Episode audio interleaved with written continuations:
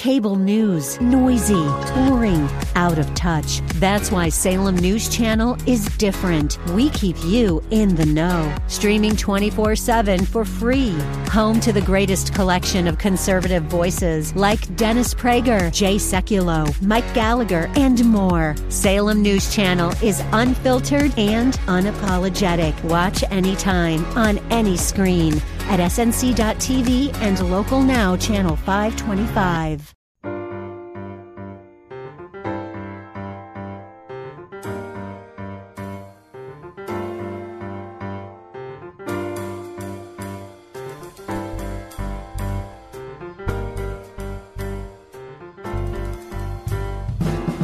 Welcome to His Life Revealed with Pastor Todd Granger of His Life Fellowship in San Antonio, Texas. We're glad you've chosen to join us today. Our passion at His Life Ministries is to help believers know Him and show Him. So we keep it simple. It's just about Jesus.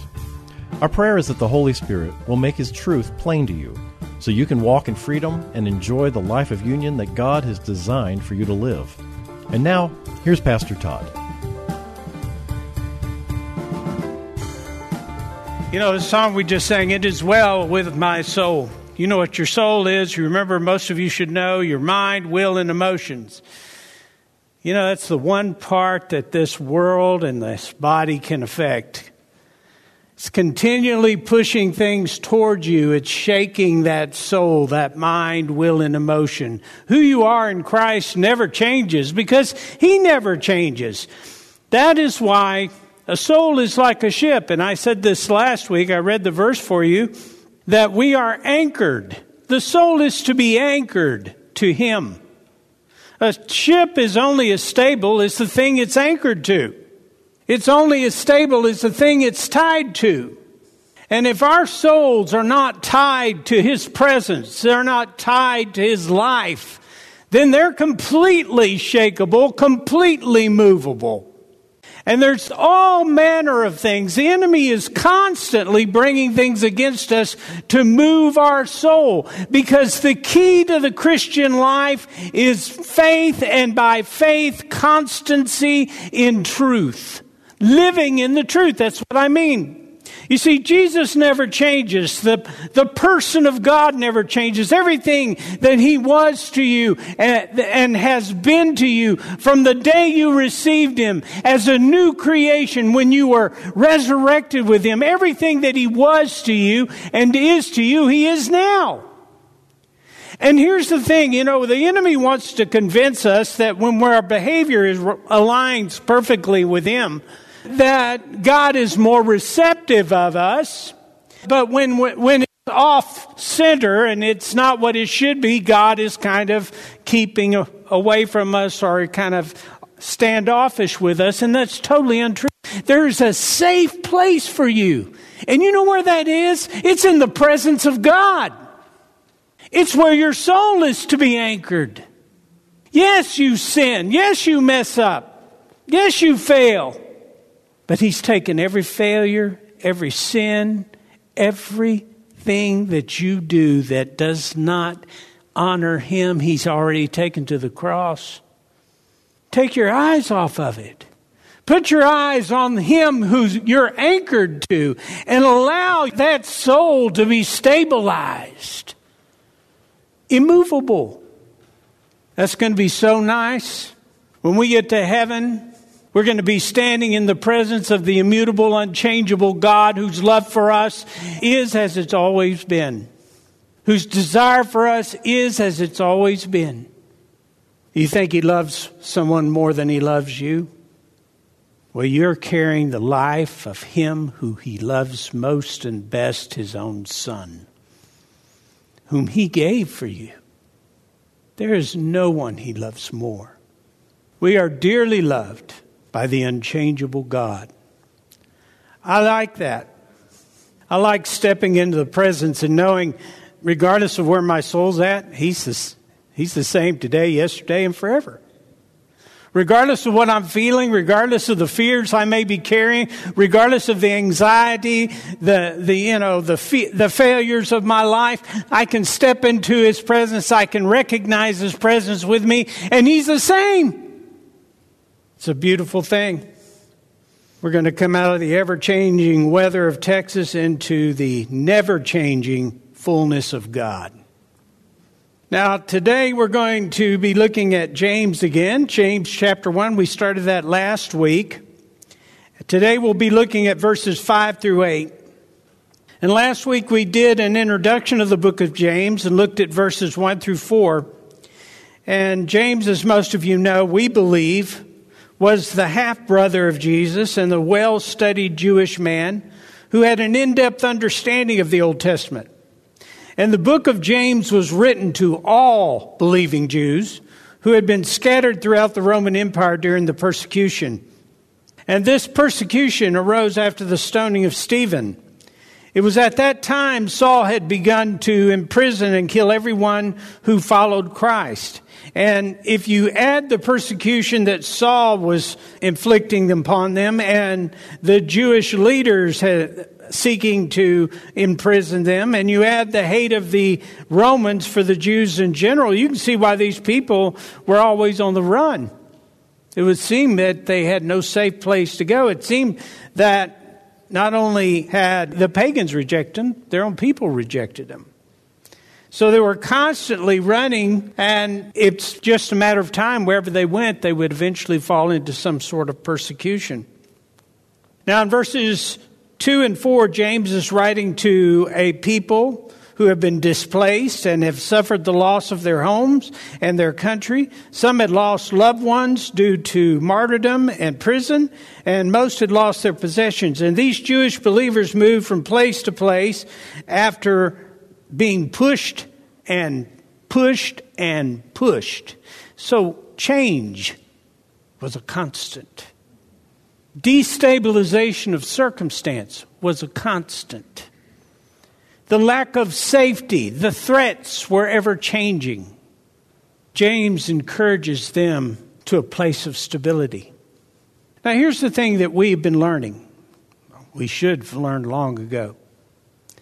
That all of the attributes of Christ, everything that Christ has said that He is to us, we can know in part we can know in vignettes, circumstances, things that happen.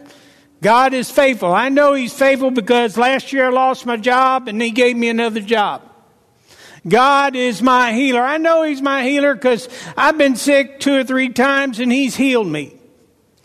God is my protection. Oh, I know He's my protection. You know, I almost got mugged one time and, and uh, they were run off by policemen. God's my protection. Or, oh, I was driving down I 10 and some gravel truck almost run me off the road, but God was my protection. I know God's my protection. And we attach those little vignettes to God and we live in and out of the truth of His protection. And so we, we run into difficulties and we say, Oh God, I need you to be my protection again.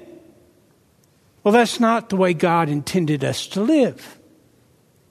When God gave you His life, Christ gave you his life and made you a new creation, he equipped you to live in the unchanging presence of God. That means that protection is with you. Peace is with you. Joy is with you. Truth is with you. Everything that God has promised to be to you is with you.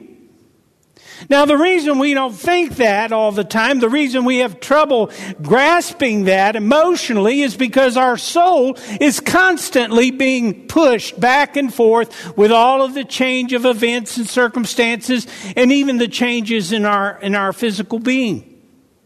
But you know what? I say this, and Paul says it all the time, and it's all through this book right here. We live this life by what? Faith. Now, faith says, life may come against me, trials may come against me, things may push me this way and that, but my position, who I am in Christ, what He has made me to be, the security I have in Him, the peace I have in Him, the joy I have in Him, the protection I have in Him, everything that He is to me, He never changes. That's what faith says. So we no longer enter into circumstances and say, Oh Lord, be my peace. No, we say, Thank you, Father, in the midst of this, you are my peace. We no longer say, Lord, I'm in a terrible place. I need your protection. No, we say, Thank you, Father. You're protecting me right now. And we walk this life in faith and we embrace the constancy of who our God is because we have His life not intermittently, but constantly. So, what's going on here? We've got these Jewish people being moved place to place, leaving persecution only to arrive in persecution, and they are the dispersed people without a home and without a country. So, the Spirit of God, through the pen of James, calls them to endure, to look at trials from a supernatural, a supernatural spiritual perspective. That's the only way you can see this because he tells them to count it all joy, to evaluate their circumstances as God allowed for their eternal good. This is how we live as a spiritual people. We don't live by the seen, we live by the unseen. We don't live by the temporal, we live by faith in the spiritual. And he commands them to consider trials to be nothing but joy. Then in verse 3, James writes that trials, the trials of life, will prove our faith. Now, again, this is referencing a life of faith. It's not referencing intermittent faith. Intermittent faith will not stick. Has that been your experience? Intermittent faith doesn't stick. It will always leave you relearning your trust in God, relearning your, your faith in God, your ability to believe in God over and over again with each new trial. However, a steadfast determination to live by faith is establishing for us in us experientially that God is faithful and therefore teaches us to endure. So here's the way it works we can live in confidence of the faith that we have. Why? Because I don't just live it when I come across something I can't handle. That's not when I just run to God, you know, Father, I've tried everything in the world, so Lord, I'm just asking you. That's not faith. That's resignation that nobody but God can change it. You know, He's real impressed with that. No. Faith is, you know what? Father, I'm laying my head down tonight and I know that I only have life because your son indwells me. Your spirit is upon me. I know that I am now in your presence. I am grateful, Father, that I am living in your life and I lay my body down to rest in your presence.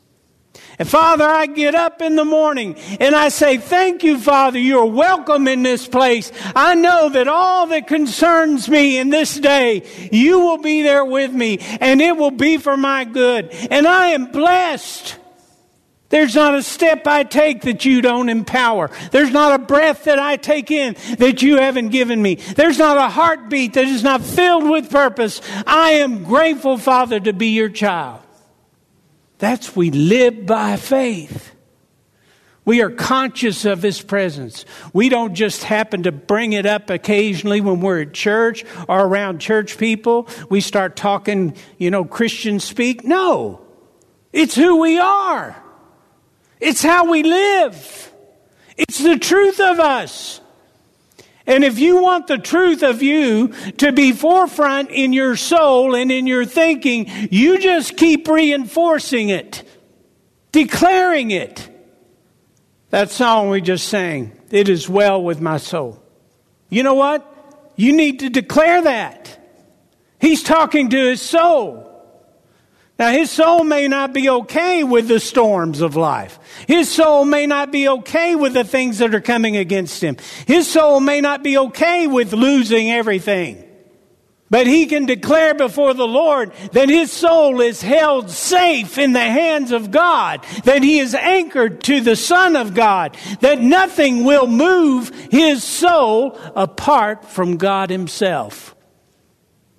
We are taught that no matter what comes our way, we can depend on God. But depending on God is not like the Lone Ranger riding in to rescue us. Depending on God is to know He's with us.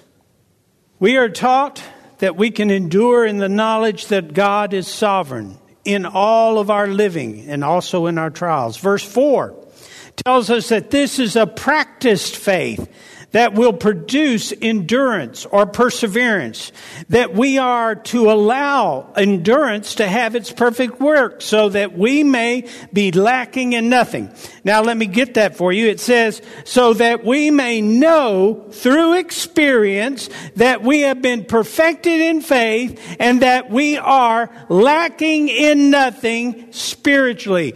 Do you have Christ as your life? Is Christ your life? Is Christ lacking in anything?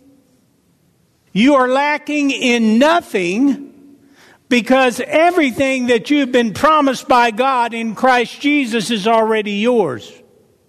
It's already yours.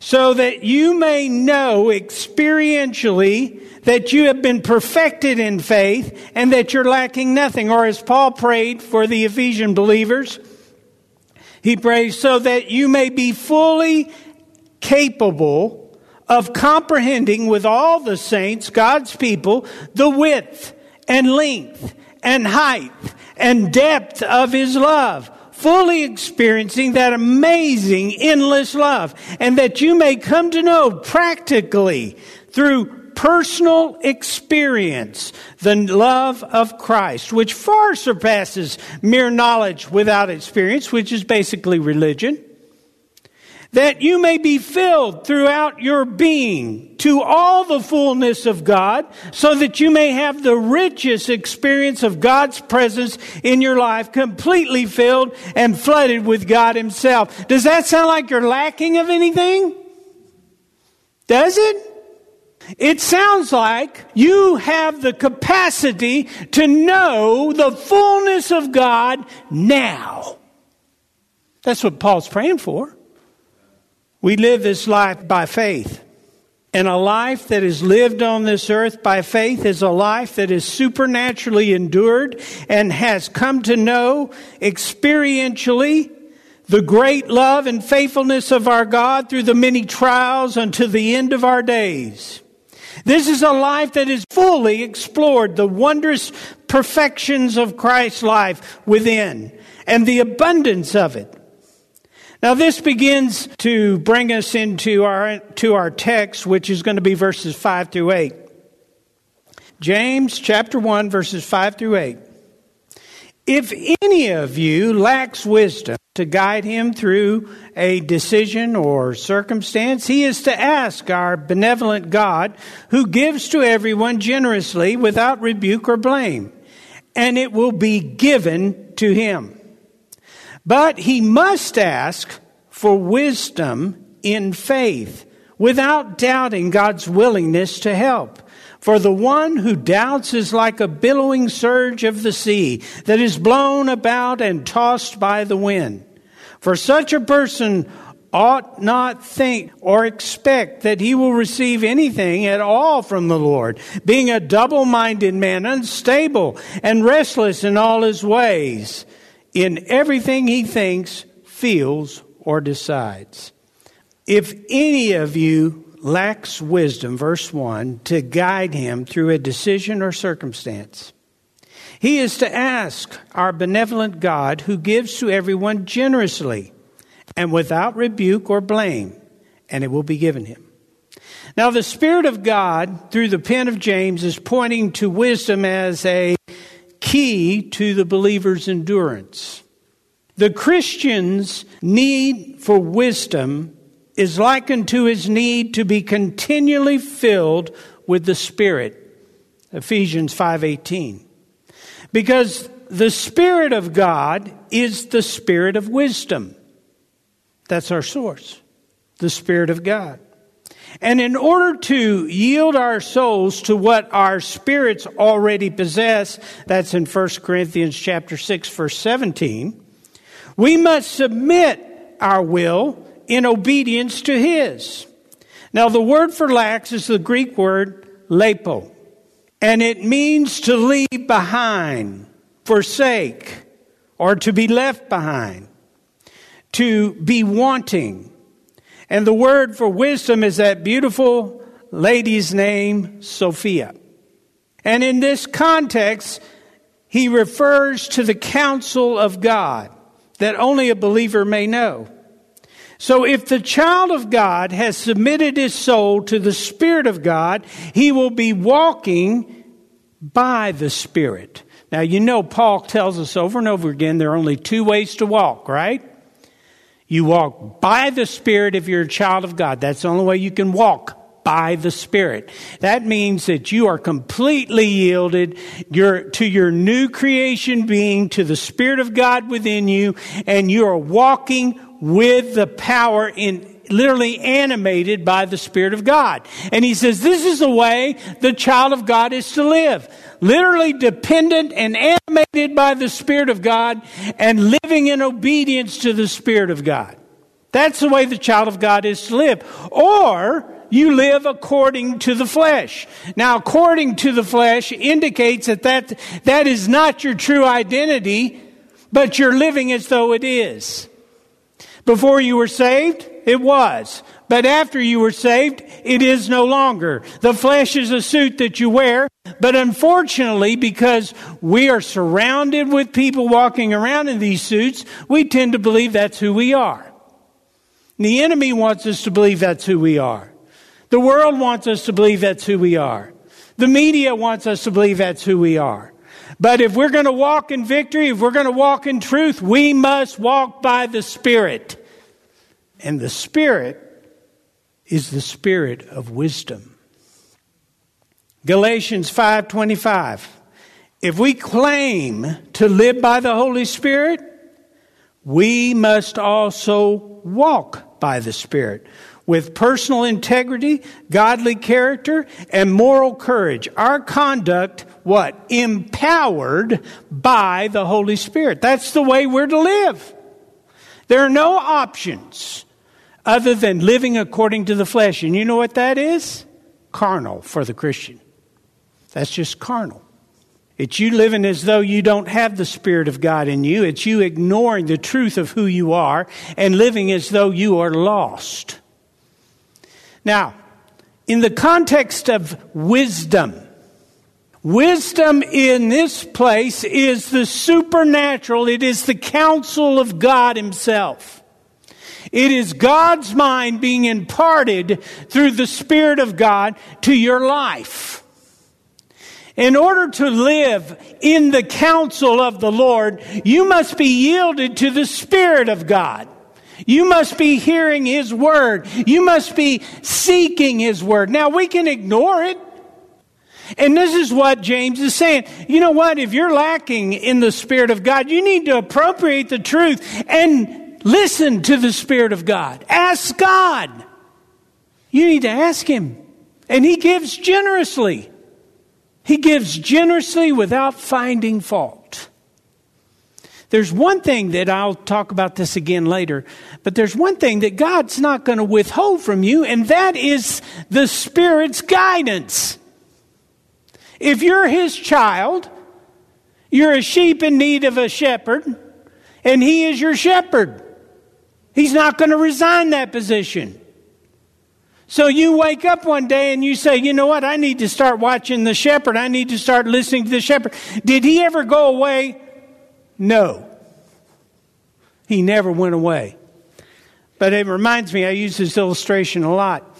Little kids going to the grocery store. They get their eyes off mom and they start looking around or playing with a toy or whatever. And then suddenly it hits their radar that mom's not near them.